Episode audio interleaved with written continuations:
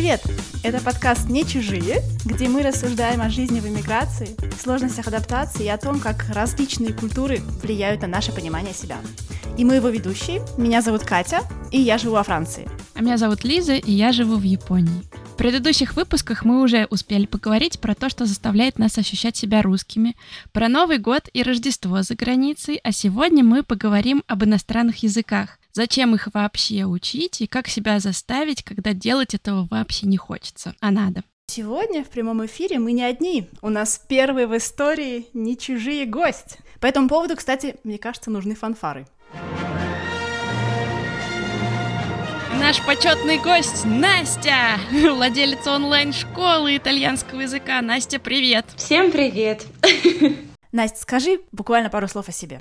Э, я живу в Тоскане эм, четыре с половиной года э, между Флоренцией и Сиеной. Э, я переехала сюда абсолютно случайно, просто познакомилась с ребятами из Тосканы в Барселоне и приехала в гости. Таким образом, решила, что хочу здесь остаться, мне здесь понравилось. И э, я учила итальянский сначала на курсах, подготавливалась к поступлению в университет, потом сдала языковой экзамен на уровень B2 спустя 4 месяца нахождения в Италии и поступила на специальность итальянская литература. И таким образом я оказалась в Италии. А потом все пошло-поехало, Италия забрала мое сердце, душу, и я осталась здесь жить. Сейчас я живу здесь с двумя собаками, взяла в ипотеку дом вместе со своим парнем и открыла свою школу итальянского языка in italiano per favore. Уже звучит красиво. А как вообще тебе пришла в голову открыть э, школу итальянского языка? А, мне кажется, что это была просто какая-то точка невозврата с преподаванием, когда учеников было уже столько, что нужно было организовать их в школу, потому что чем дальше я углублялась в этой профессии, тем больше появлялось единомышленников, ну и вообще конечно, помимо учеников еще развивался Инстаграм, поэтому приходило много новых людей, но местные индивидуальные занятия уже не было, на групповые занятия мест уже не было, и очевидно пришел момент, когда нужно было расширяться, чтобы всех их забрать себе. А как пришла в голову идея вообще преподавать итальянский язык? Э, ну, на самом деле, мне всегда нравилось преподавание. Мне кажется, что если бы я не преподавала итальянский язык, я бы преподавала обществознание или, или историю или что-нибудь еще. Неважно, на самом деле, что, но мне нравится, в принципе, эта профессия с детства. И э, я считаю, что она очень благородная. и подходит мне по темпераменту, мне кажется, потому что мне хотелось заниматься профессией, которая поможет мне взаимодействовать с разными людьми, учиться постоянно самой, потому что самое классное, мне кажется, в профессии преподавателя, это что ты тоже постоянно вечный ученик. И э, так как я не могу себе позволить постоянно учиться в университете, там, да, и не работать, это идеальный вариант, когда ты можешь э, и учиться, и постоянно узнавать что-то новое, и твое развитие, оно никогда не ограничивается, потому что ты учитель. Но при этом ты еще и деньги можешь зарабатывать. А это было вообще как-то связано с тем, что ты живешь в Италии? Да, конечно. На самом деле все очень банально, потому что когда э, я начала учить итальянский, он мне очень нравился вначале, потом он меня раздражал, и потом, когда я уже понимала, что что я в нем неплохо разбираюсь, и меня просили помощь мои друзья из Эрасмуса, которые приезжали в Италию учиться из Турции, там из Германии, с итальянским, я поняла, о, неплохая идея, можно попробовать и с соотечественниками тоже, например, с русскоговорящими. Ну и на самом деле специальность моя тоже в университете была э, литература итальяна. Я учила итальянскую литературу и лингвистику, поэтому сам Бог велел, как говорится. Расскажи про свой первый год в Италии. Вот как вообще ты адаптировалась? Мы как раз с тобой познакомились, когда ты приехала, я приехала. И меня вот, я помню, первый год все страшно бесило, только под конец начала отпускать потихонечку. Вот. У тебя был такой период? Мне Тяжело вспоминать первый год, потому что, э, несмотря на всю эйфорию, которая была в первые 3-4 месяца, было очень тяжело. Я помню первое Рождество в Италии, бесснежное, грустное Рождество, когда не было надежды на счастливое будущее, потому что летом, когда я переехала летом, и я много училась, мне не было, может быть, времени даже подумать о том, что мне вообще-то тяжело здесь, да, но Э, когда наступили новогодние праздники, и итальянцы уехали к своим родителям справлять Новый год, у меня еще не были готовы документы, я не могла поехать. И мне э, пришлось э, чувствовать себя одинокий, одинокий одиночка, примерно в таком состоянии, уже ни друзей, ни знакомых, никого не было. Тогда вот ощутилась, наверное, вся тяжесть переезда. А в начале, может быть, меня не, не то чтобы бесило, мне не было времени, чтобы подумать о том, почему и зачем я это делаю. А когда уже закончилась какие-то с документами, с поступлением, то э, я выдохнула и подумала, блин, зачем это вообще нужно все было мне? Зачем мне нужно было так страдать? Я могла просто быть, быть дома с мамой. У меня сейчас такое в Японии. Я такая, действительно ли мне нужно так страдать? Но, э, честно говоря, э, мне кажется, что мне у меня в целом уровень адаптации ко всему в жизни, он у меня низкий э, порог запросов, знаете. Мне кажется, от этого тоже очень сильно зависит. Я думаю, что очень сильно влияет возраст хотя я не иджист, конечно, но мне было 22, в 22 мне было ну, немножко наплевать, в принципе, что там происходит вокруг. То есть, если сейчас я представляю, что я, что я переезжаю, например, в другую страну, для меня было бы это гораздо большим стрессом, потому что мне есть что терять. Когда я приехала в Италию, у меня ничего за душой не было, и, в принципе, как бы не то, чтобы я страдала от того, что я в России оставила что-то очень значительное. И когда я год прожила в Италии, я подумала, что надо во Францию все-таки переезжать. Был заход во Францию, и тогда моя мама сказала мне, ты вообще э, все в порядке у тебя с головой, ты, ты пережила такой сложный год, ты сейчас во Франции начнешь все с нуля опять. Ну, может быть, останешься и уже попробуешь здесь, и вот это меня остановило, потому что думаю, блин, это опять реально заново придется выживать. Зачем мне эти эти приключения, и поэтому Италия. Мне кажется, что очень сильно зависит это, да, от э, изначальных данных, с которыми ты переезжаешь. Мне было не страшно, потому что, в принципе, ну, перспективы в России какой-то особенной не было. Если, например, люди переезжают, оставляют там бизнес свой или работу классную, то, может быть, может быть, им, конечно, тяжелее. А по поводу того, что первый год э, привыкания в плане культуры, да, если ты, вы об этом еще, что сложно, в принципе. И что вообще тебя больше всего бесило, больше всего вызывало какого-то отторжения? Меня бесило, что я не могу говорить на итальянском, понимать все. Вот это меня бесило. Меня бесило отсутствие языка, при этом, знаете, не, не то, что я не могу там э, заказать себе э, капучино в баре. Проблема была в том, что мне казалось, что я так классно могу выразиться на русском, и я вот на итальянском не могу показать все свои глубины или интеллекта. Вот это меня раздражало и все, и больше ничего. Мне кажется, что еще от этого очень сильно зависит. У меня было мало каких-то, ну, не, мало негативного опыта. Но со мной действительно не случались все эти ужасные вещи, которые рассказывают в Инстаграме другие жители Италии. Вот. А у меня вот, например, за целый год, который я провела, не получилось завести друзей итальянцев, то есть какие-то более-менее близкие отношения построить с ними. А, мне казалось, что итальянцы довольно тяжело идут на сближение, что они выстраивают дружбу очень-очень долго. И в основном с, там, с детства дружат или со школы, там, с института. А так случайные люди, это для них э, долгое время остаются знакомыми. Как вот у тебя с этим было?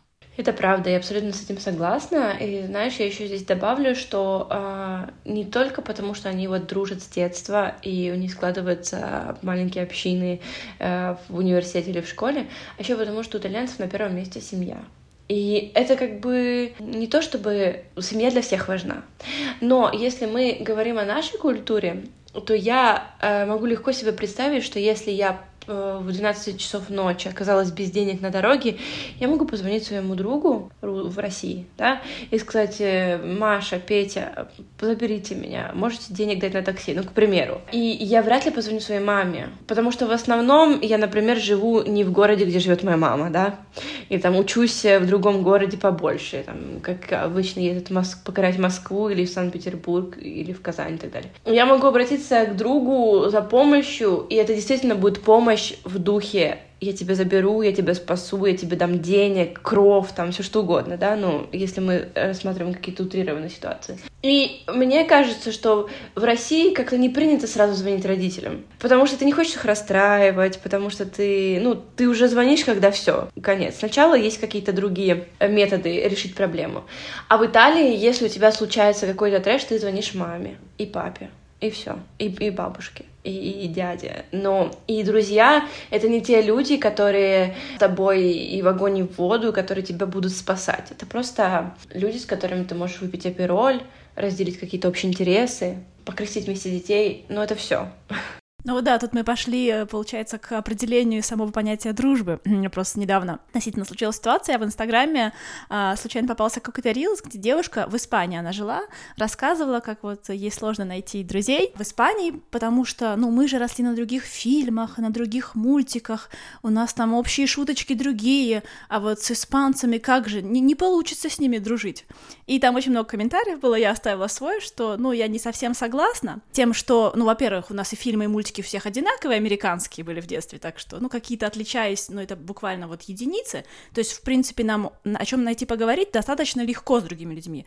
Вопрос, когда мы идем в какую-то глубину, да, вот как ты говоришь, там, да, остановиться, и когда у тебя проблема на дороге, там, кому-то позвонить, вот это понимание дружбы. У меня, наверное, оно тоже отчасти изменилось с эмиграцией. У тебя вот как сейчас? Ты сейчас э, как относишься к этому? Мне кажется, это идеальное эм, дополнение, потому что это действительно разное понимание дружбы, ну и добавляя разного словца к тому, что ты сказала, я не думаю, что я со своими друзьями русскоговорящими обсуждаю чебурашку. Ну, как бы окей. При этом, с, с учетом того, что у меня очень мало к сожалению или к счастью, там осталось друзей из детства, потому что мне кажется, что все-таки у нас еще есть тенденция, что ты вырастаешь, и друзья меняются. То есть ты не берешь их с собой из детского сада и не тащишь всю свою жизнь, если, если у них... Ну, у меня даже с очень близкими друзьями разошлись пути со многими, элементарно потому, что там, там у кого-то есть дети, у кого-то нет детей. Даже из-за собак, знаете, поэтому да, интересы меняются, все меняется. В Италии другое отношение к дружбе. И я вот еще живу с итальянцем. У него вообще нет э, близких друзей, только семья.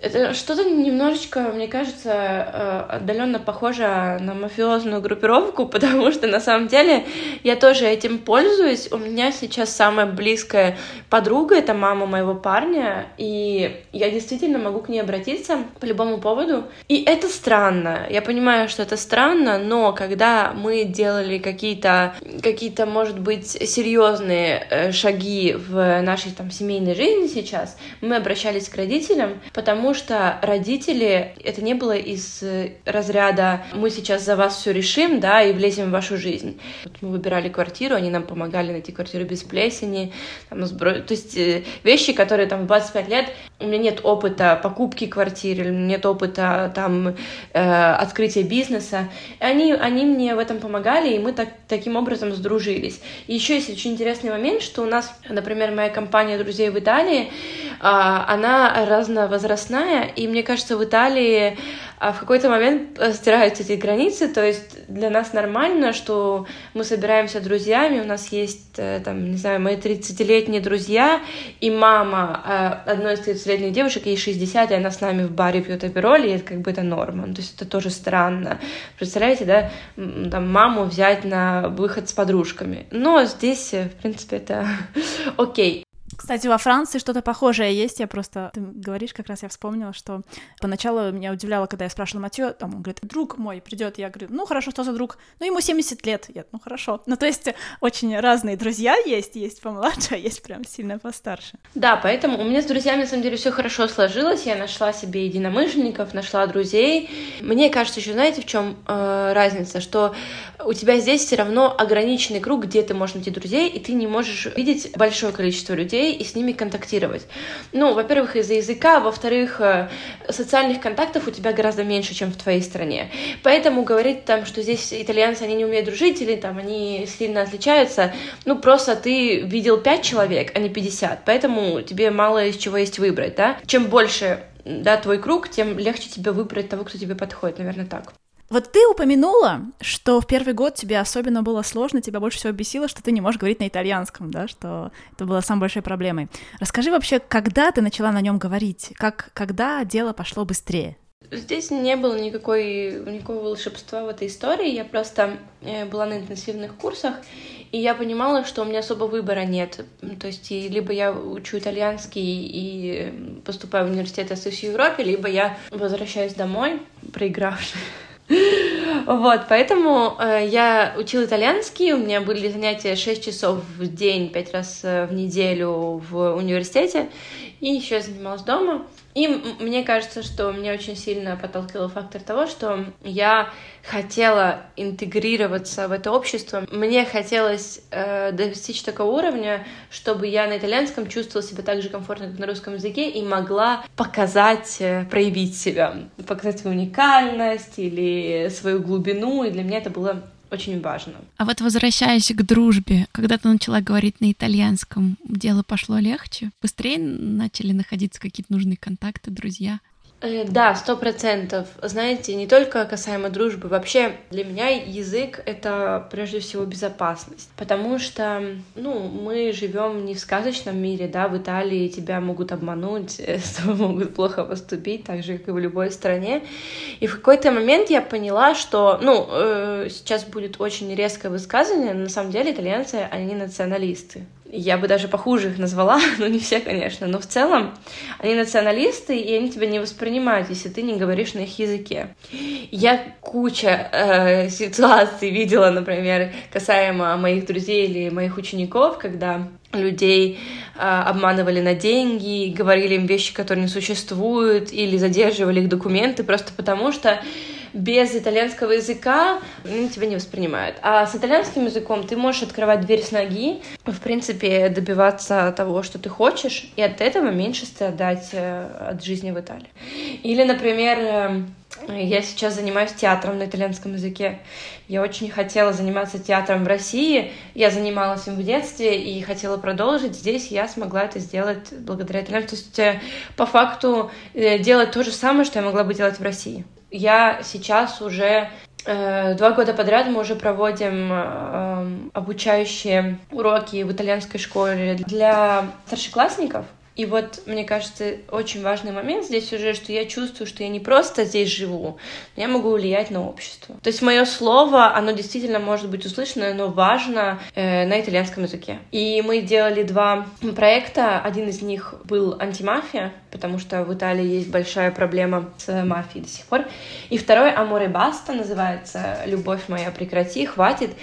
Э, против насилия над женщинами, э, которые в Италии тоже сейчас, к сожалению, очень много убийств э, женщин, и это горячая тема в Италии. И мы делали такой проект с писательницей, которая написала книгу «Хорошие девочки», она преподаватель в Лондоне, в Лондонском университете, она преподает итальянскую литературу. И вот благодаря итальянскому я смогла встретиться с такими людьми, с ними взаимодействовать. Ну, то есть я могу, в принципе, эм, по любому поводу высказывать свою позицию и как-то влиять на общество, в котором я живу. Для меня это было очень важно. То есть не просто э, смотреть, что происходит вокруг меня, а быть непосредственным участником событий. И мне кажется, язык, э, да, и только язык дал мне такую возможность. То есть э, понимать социальные проблемы, видеть Италию разную, да. И все, что я уже делаю сейчас, это не просто, чтобы язык использовать для того, чтобы коммуницировать и найти друзей, да, но для того, чтобы, например, сказать о том, что меня раздражает. Я как человек, который плачу налоги в Италии, имею право еще сказать, что меня раздражает вот это. И не просто раздражаться, а и, и, и на итальянском языке ее менять. Менять отношения к ней, менять отношения к мигрантам в том числе. Ну, то есть э, быть мигрантом, который уже э, вошел в стадию того, что ему не наплевать, что происходит в Италии, не просто пользоваться ее благами, классным климатом, бесплатной медициной, а платить за это налоги и спрашивать с государства, с тех же самых итальянцев, то есть, так, если подводя итог, то язык тебе помог и в самореализации, и поднять социальный статус, и стать э, полноправным членом общества, и даже какую-то активную социальную гражданскую позицию там занять. Чувствуешь вообще, что у тебя социальный уровень поднялся вот из-за языка? Да, я очень чувствую, что он поднялся из-за языка, и то есть сейчас, например, если я хожу на встречи кондоминиума, типа жильцов дома, я слышу слышу националистские высказывания, я могу, например, на них ответить. Э, и могу защитить э, бедных там, африканских мигрантов, которые красят наши заборы. Э, и эта цепочка, она так работает. Благодаря языку ты понимаешь лучше культуру, ты к ней проникаешься. И если на русском языке чебурашка вызывает у нас какие-то милые эмоции, там, да, или воспоминания, и за нами стоит какой-то бэкграунд, то для меня э, сейчас э, Точно так же происходит с итальянским языком. То есть, если я слышу Фабрицио де Андре, это мой любимый исполнитель итальянский, у меня это вызывает эмоции в духе, там, я могу начать рыдать или подумать, бедная женщина, которая была убита в те годы. А психологически комфортнее ты себя стала чувствовать э, с того момента, как стала вот уверенно говорить на языке? Для меня, наверное, э, это было самым первым пунктом, потому что мне не хотелось у кого-то просить помощи, мне хотелось самой решать свои собственные проблемы. И при этом, если я остаюсь без языка одна, без друзей или там без парня, то я смогу сама за себя постоять, я смогу найти себе работу, я смогу э, объяснить, э, что со мной происходит, я смогу сходить к врачу, и все это могу сделать самостоятельно, так же, как я делала это в России, э, и выйти из э, уровня ребенка, который ничего не понимает, и для него это чужой мир, который, который полон врагов.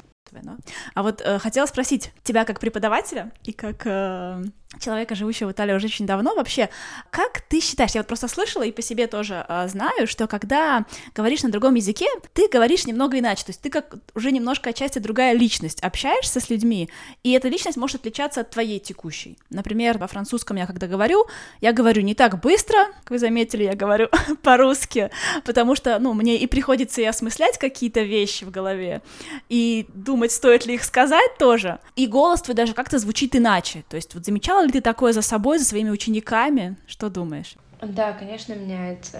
В языке отражается менталитет э, на сто процентов, и, естественно, личность меняется. И это объяснимо тем, что на самом деле даже фонетические языки отличаются. И есть такая теория, что, допустим, когда мы учим немецкий язык, мы вырабатываем в себе Жесткость, дисциплинированность. Мы вырабатываем дисциплинированность. И, например, русский менталитет сильно похож с итальянским, потому что в итальянском нет прямого порядка слов. Нет четких правил. То есть от порядка слов в предложении зависит наша распущенность. Представляете, это настолько так работает.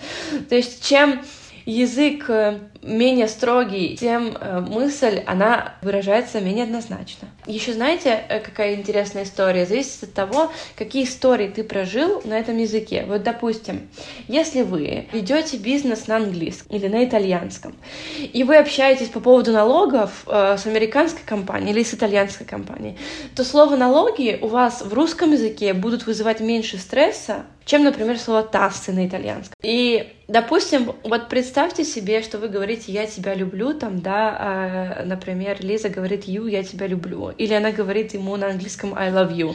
Ну, разные же вызывают это эмоции. То есть я не представляю, что я своему партнеру на русском скажу «я тебя люблю», потому что у него это не вызовет никаких эмоций.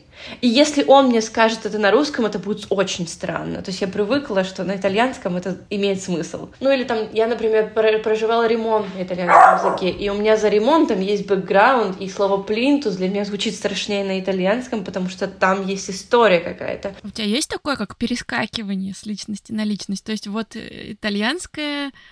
Анастасия, вот русская Анастасия, и ты такая раз и переключаешься, когда начинаешь говорить на другом языке. Мне эта тема очень интересна, потому что, например, Ю мне говорит, что у него для каждого языка есть какая-то субличность, и она разная. Типа американец у него такой более развязанный, японец более строгий, француз там такой более элегантный. А когда я говорю на языках, может быть, я недостаточно хорошо ими владею для этого, но я не чувствую, что у меня есть какие-то вот прям отдельные личности для каждого языка. Это скорее я интегрирую какие-то качества, которые, да, я чувствую, что какие-то качества как будто бы завязаны на языке, на фонетике. То есть, например, когда я там, я немножечко учила французский, и когда я чуть-чуть на нем говорю, то есть я чувствую, что какие-то мои качества, которые на русском я реже проявляю, они начинают больше проявляться. Там на итальянском тоже какие-то качества больше проявляются. Но это скорее интегрирование и открытие каких-то своих же качеств лучше. У Ю вот другая история, а у вас как? Мне тоже кажется, что мне как у Ю история. Э, на английском я чувствую себя более развязанной. Не знаю почему. Опять же, вот этот свич, когда происходит, я его вижу только, вот, может быть, я его вижу со стороны. Или люди мне говорят, блин, ты когда на русском говоришь, ты такая серьезная сразу становишься. А как вообще изначально ты учила итальянский? Тебе было сразу же легко? Да выбора у меня не было, просто девочки, не было выбора. У меня еще появился спустя пять месяцев парень, итальянец, и, наверное, он тоже мне помог очень сильно, потому что, знаете, есть такая испанская пословица, что язык учится в кровати, либо в колыбельной с мамой, либо в постели с мужчиной, и на самом деле это так работает, потому что многих очень сильно мужчины мотивирует э, наших соотечественников учить язык.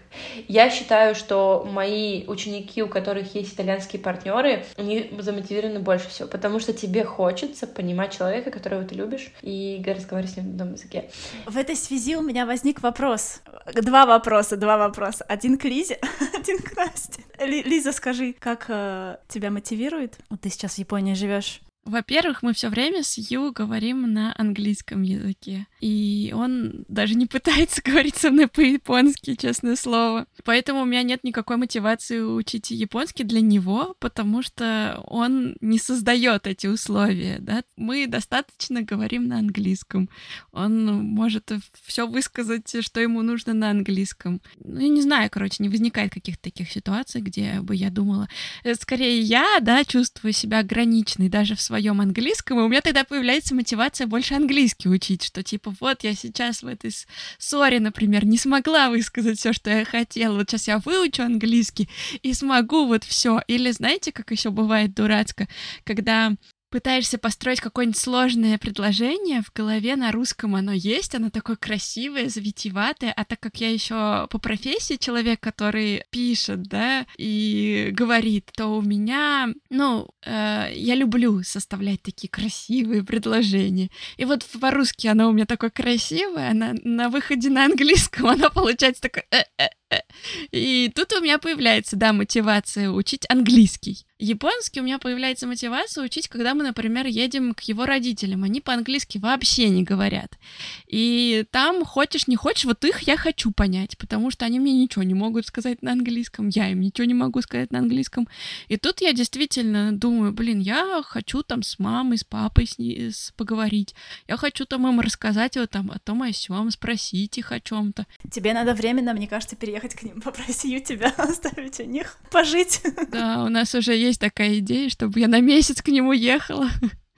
И вот в этой связи второй вопрос. Uh, у нас тут все, получается, пары иностранные, да и вообще их таких много. Как вы думаете, второму партнеру, когда ты живешь в стране человека, например, там, в нашем случае это все мужчины, то есть когда муж, парень местный, мы, предположим, говорим на их языке, или на английском. Хотите ли вы, чтобы он погрузился больше в вашу культуру, в нашу культуру, чтобы он выучил язык, или вам все равно, вот честно скажите? Я занималась э, русским языком э, с моим парнем, и ему было интересно на начальных этапах, и у него есть способности к языкам еще, то, что меня больше всего раздражает, но ему, у него нет мотивации, естественно, учить русский язык с учетом того, что я все могу сказать на итальянском, и он не все может сказать на итальянском. Э, но я, может быть, не язык, но культура для меня, было важно разделить мою культуру, э, забегая, допустим, там, в какое-то будущее, потому что я хочу, если у нас будет ребенок когда-то, я хочу, чтобы он был билингом, для меня это супер важно. Я считаю, что у ребенка должна быть хотя бы с детства возможность говорить на русском языке. Поэтому мне нужно, конечно, чтобы он понимал культуру, но мне повезло с партнером, потому что он, э, ну, немножечко русский внутри, что ли, так вот родился. Это такой вот родился, и в его семье, ну, вообще в Италии в целом, как в стране, я не знаю, если вы слышали, но очень любят э, Россию. И мы с ним смотрели «Бригаду», например, на итальянском языке, очень хорошо переведенную. И мы, э, ну, «Погоди» ему очень нравится. Э, еду ему интересно попробовать, и, и он постоянно интересуется тем, что происходит в моей стране, и, и почему, например, я так себя веду, и я ему объясняю, там, да, какой у меня бэкграунд, какие у нас семьи и так далее. Поэтому у меня в другую сторону проблема, что иногда он не понимает, почему я так говорю или почему я себя так веду, потому что он не знает моего языка. А я понимаю, почему он так себя ведет, я понимаю особенности культуры, особенности его восприятия благодаря языку. То есть э, это настолько каждодневно встречается мне в жизни, что, например, там мой партнер мне всегда говорит, что мы должны сдраматизары. В итальянском есть глагол, который означает, что мы должны уменьшить количество драмы. А как бы в России мы в основном драматизируем, чем сдраматизируем, да? И то есть э, и итальянцы постоянно так себя ведут, потому что у них есть, представьте, у них есть целый глагол, который описывает это действие. То есть ты какую-то шуточку добавляешь или, ну, то есть смягчаешь ситуацию, когда мы говорим о чем-то очень грустном. Но в России мы так не делаем. Если я говорю о грустном, вы плачете вместе со мной или добавляете драмы, или обнимаете меня. Но не то, чтобы такие, эй, так, сейчас, как пятилетнему ребенку, я сейчас покажу тебе шутку какую-нибудь там, да, скажу что-нибудь, или начну танцевать, или петь, и ты, и ты перестанешь страдать. Но мне кажется, вот то, что ты сейчас описала, это еще такой следующий уровень э, вообще э, изучения языков. Я тоже люблю в этом копаться, когда ты какой-то язык учишь, и ты какое-то слово или какое-то выражение, или вот что-то изучаешь, и я люблю покопаться поглубже и понимать, что, блин, я разгадала код, я разгадала, почему вот они говорят так и не так. Это, это какое-то самоудовлетворение. То есть это вот для себя приятный бонус, что, а, я разгадала их, я такой шпион, который знает больше, чем другие. Э, у меня, если говорить про то, хочу, чтобы я, чтобы партнер мой говорил на русском или нет, я хочу. То есть э, мне не нужно, чтобы он говорил на русском так же, как я, но мне бы хотелось, чтобы он мог какие-то базовые вещи хотя бы сказать, да, ну или какой-то интерес проявлял к языку, к культуре. Ю, к сожалению, не проявляет интерес к языку и к культуре. То есть он проявляет... Примерно, мне кажется, мы с ним очень похожи в этом.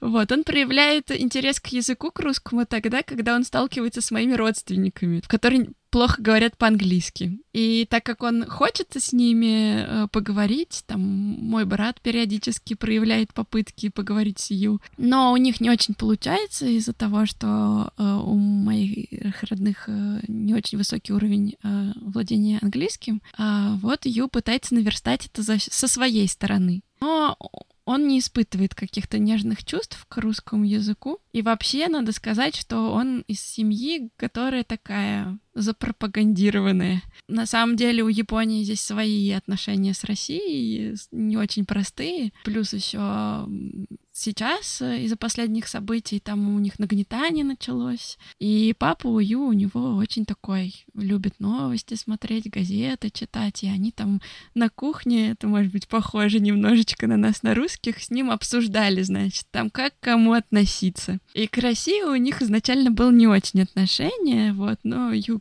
не знаю, судьба такая, встретил именно русскую девушку, влюбился, вот. Папе пришлось с этим смириться, и у них нету такого, знаете, как интереса. У меня, например, есть друзья иностранцы, у которых любят и интересуются культурой, которые ищут какие-то такие вещи, которых даже я не знаю про там нашу историю или про язык. А со стороны Ю такого интереса, к сожалению, нету, но он спокойно относится к моему желанию ему что-то рассказать. А я очень люблю рассказывать. Я как раз, вот знаете, мне кажется, я была бы амбассадором. Вот.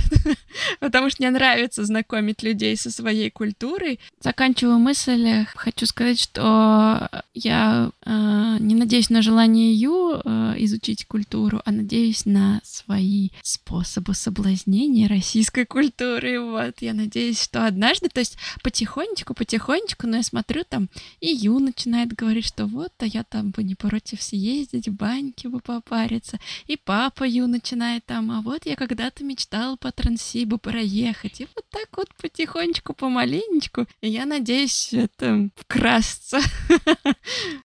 Вот возвращаясь к изучению языка, как ты думаешь, как вообще протекают отношения с языком? Есть ли какие-то вот такие фазы, как это, знаешь, степени принятия, торг, депрессия, отрицание? Вот по себе и по ученикам, так как у тебя теперь еще есть опыт э, обучения других языку?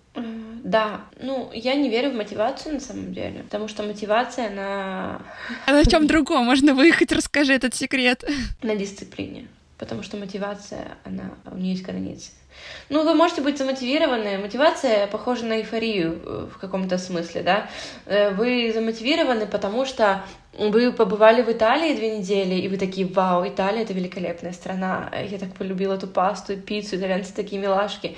А потом вы живете, ну, допустим, там в Москве, э, с утра выезжаете на работу, да, едете две, два часа в метро, потом по снегу возвращаетесь домой. Думаете, да на какой мне вообще сдался этот итальянский, я сейчас помру, у меня свои проблемы, свои дела есть. Ну, то есть мотивация — это что-то на волшебном, да, сейчас э, меня это вдохновляет, а завтра нет, потому что, ну, например, э, ретроградный Меркурий, депрессия, плохая погода, все что угодно может повлиять на мотивацию. А дисциплина — это такая штука, э, только с помощью нее можно выучить язык. Я в это искренне верю на опыте своих учеников, потому что у меня есть ученики, которые учат итальянский просто так. Я считаю, что они вообще герои, потому что просто так, чисто для души учить язык, надо действительно иметь характер, не потому что у тебя там поджимает, да, потому что мы все-таки привыкли делать что-то, потому что э, завтра конец света. Завтра у нас экзамен по итальянскому, нам нужно срочно начать его учить. А, нам нужна какая-то жесткая рука, которая нас э, жесткие сроки, что-то должно нас сжимать и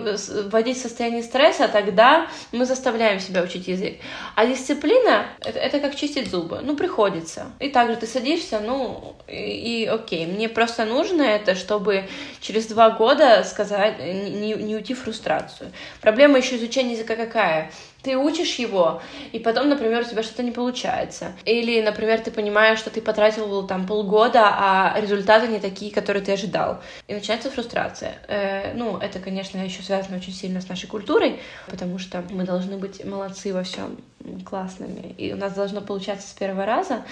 А когда не получается, вот и все, мотивация на этом заканчивается. Ты уходишь э, в фрустрацию, ты думаешь, что ты никчемный, начинается ненависть к себе, и учить язык, конечно, неприятно. А если у тебя есть дисциплина, и ты не ставишь себе сроков, я, мне кажется, самое важное, это не, э, когда меня спрашивают, особенно самый популярный вопрос, угадайте какой, за сколько я заговорю, или за сколько у меня появится уровень, и мне кажется, что люди, которые говорят, ты выучишь итальянский за два месяца, да, или за три месяца, но есть люди, которые, у которых нет способности к языкам, и, а есть люди, у которых есть способности к языкам. И о, э, оба типа этих людей могут выучить язык. Почему? Потому что дисциплина. Кому-то нужно два года, кому-то нужно шесть месяцев, кому-то четыре месяца. Это зависит не только от интеллектуальных способностей, даже это не то, что интеллектуальные способности, да, это предрасположенность. Кому-то дается математика лучше, кому-то литература, кому-то языки ты как раз подняла эту тему, я как раз про это хочу, хотела спросить у тебя про предрасположенность к языкам. Потому что я, а, когда спорю все время с Матьё, с молодым человеком, он мне говорит, что у него нет предрасположенности к языкам, и поэтому ему очень сложно учить. А я говорю, что объективно он учил английский в школе, и вот на этом уровне, он, он как бы нормально говорит по-английски, но он никогда выше не старался как-то учиться дополнительно, никаких репетиторов, ничего не брал. И когда мы разговариваем на английском, он говорит, у тебя такой хороший английский, у тебя предрасположенность к языкам. Я говорю, да, мой дорогой, просто кроме школьного английского я еще постоянно ходила к репетиторам, я работала в иностранной компании и постоянно общаюсь с иностранцами. Как бы я гораздо больше тебя прикладываю усилий, может быть, поэтому мой английский лучше.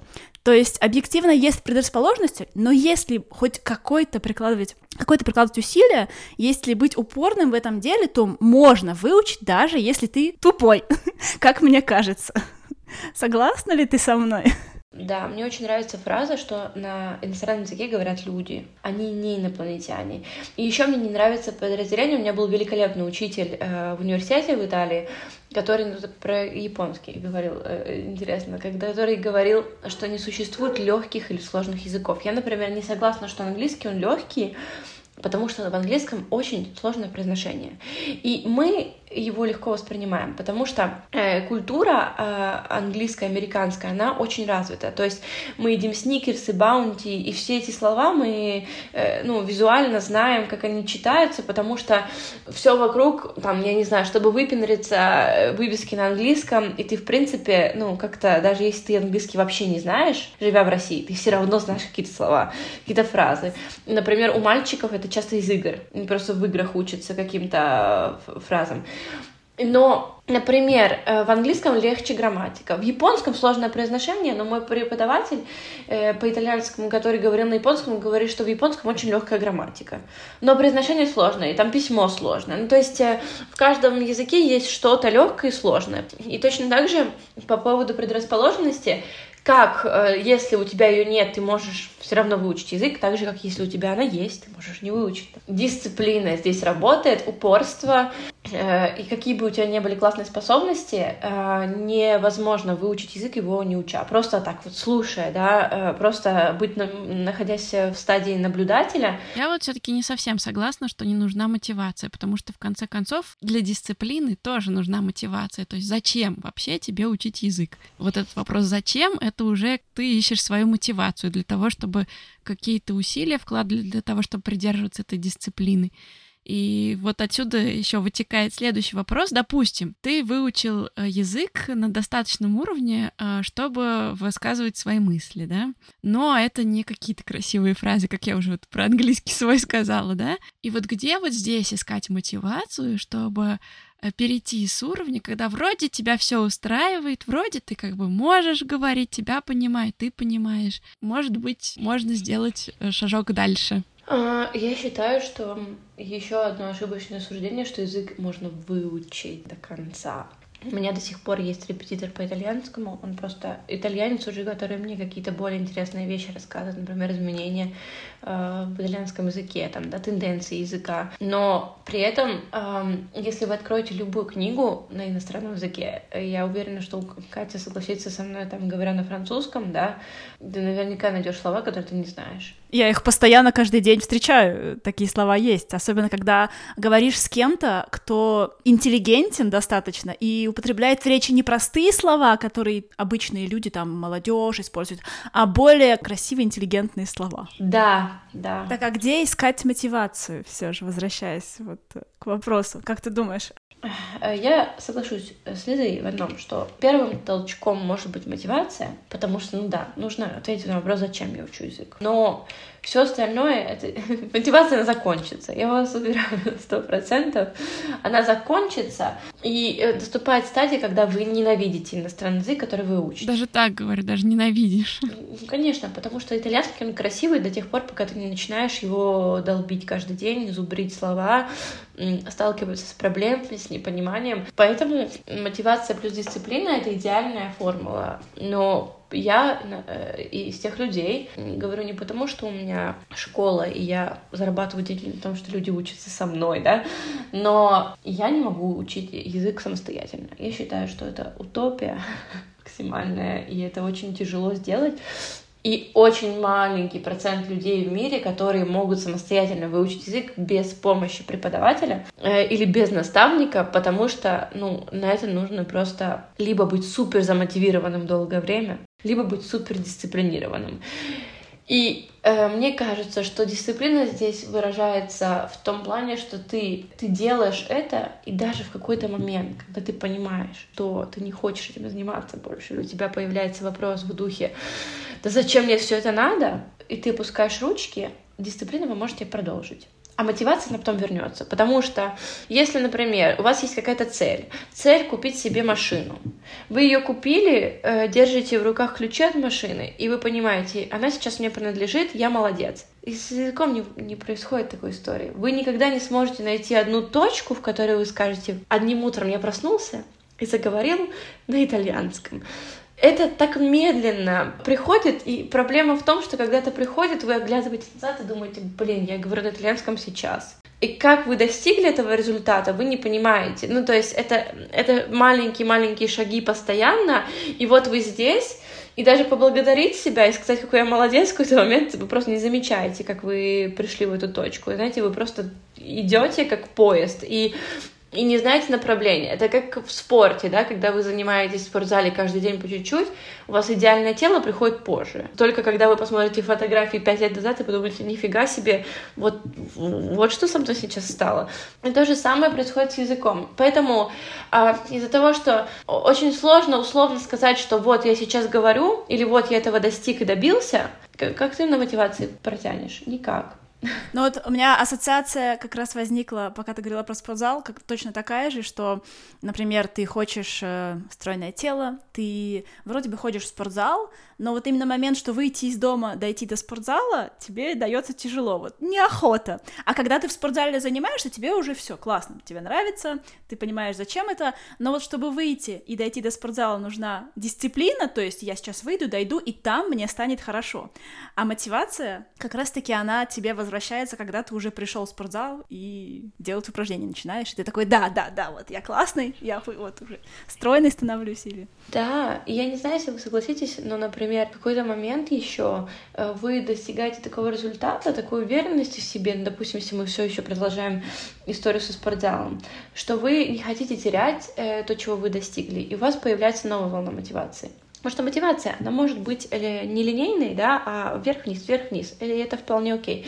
Но если вы подпираете ее дисциплиной, то даже когда она уходит вниз, вы все равно продолжаете учить язык. Потому что если вы делаете перерывы, это научная информация сейчас, если перерыв больше двух месяцев в изучении языка или в поддержании уровня, то вы в какой-то момент, чтобы вернуть тот уровень, который у вас э, есть, вам нужно гораздо больше времени и усилий. И еще сложнее найти мотивацию. Поэтому Дисциплина помогает нам этих моментов избежать. Вы же понимаете, что язык это не что-то материальное, что мы можем держать в руках. Но если мы представим, что мы накопили, не знаю, 100 тысяч рублей, и потом в какой-то момент, потому что у нас серое небо над головой, или, или я не знаю, какой-нибудь трэш в мире происходит, который нас выбил из колеи, э, мы просто взяли и потратили их э, на Wildberries в один день, нам сложнее потом заново начать копить. Потому что когда теряется мотивация, человек начинает себя гнобить за то, что он потерял то, что имел. Угу.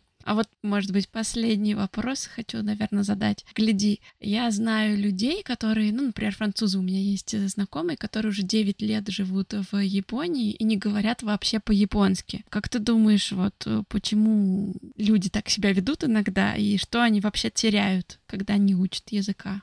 Связь с миром теряют. Ну, связь с миром максимально. И потому что ты не сможешь понять э, ни поведение итальянцев, ни их мотивацию, не объяснить ее себе, и это для тебя останется просто, а, просто фоновой картинкой. Ты не будешь непосредственным участником жизненных событий.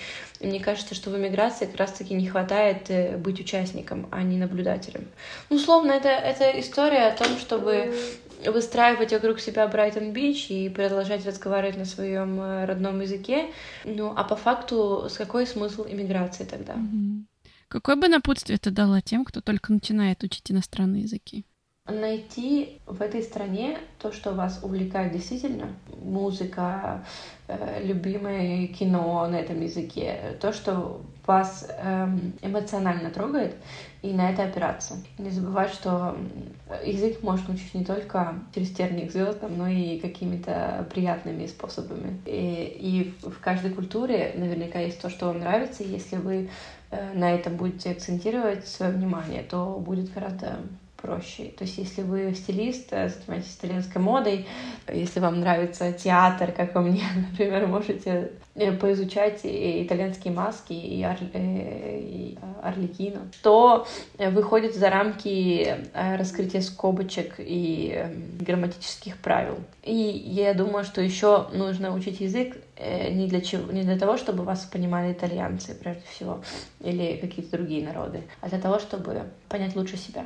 Потому что мне кажется, что когда мы живем в одной стране, и у нас одно видение мира на одном языке, мы многие вещи не знаем о самих э, себе. И когда мы в, в помощью языка внедряем в себя другую культуру, мы подсвечиваем темные стороны своей личности или светлые стороны своей личности, о которых мы даже не могли никогда подозревать, и таким образом внутри для самих себя становимся шире. Поэтому это тоже может быть дополнительной мотивацией для изучения языка. Спасибо большое. На самом деле, каждый раз, когда я там смотрю твои сторис, например, или особенно сейчас, после этой беседы, у меня появляется мотивация, но еще и теперь я поняла, что важно дисциплину иметь, вот, чтобы учить японский язык. Потому что, да, это действительно важно, чтобы ощущать себя самой в этом обществе, в новом, в котором тебе предстоит жить. Спасибо за эту беседу.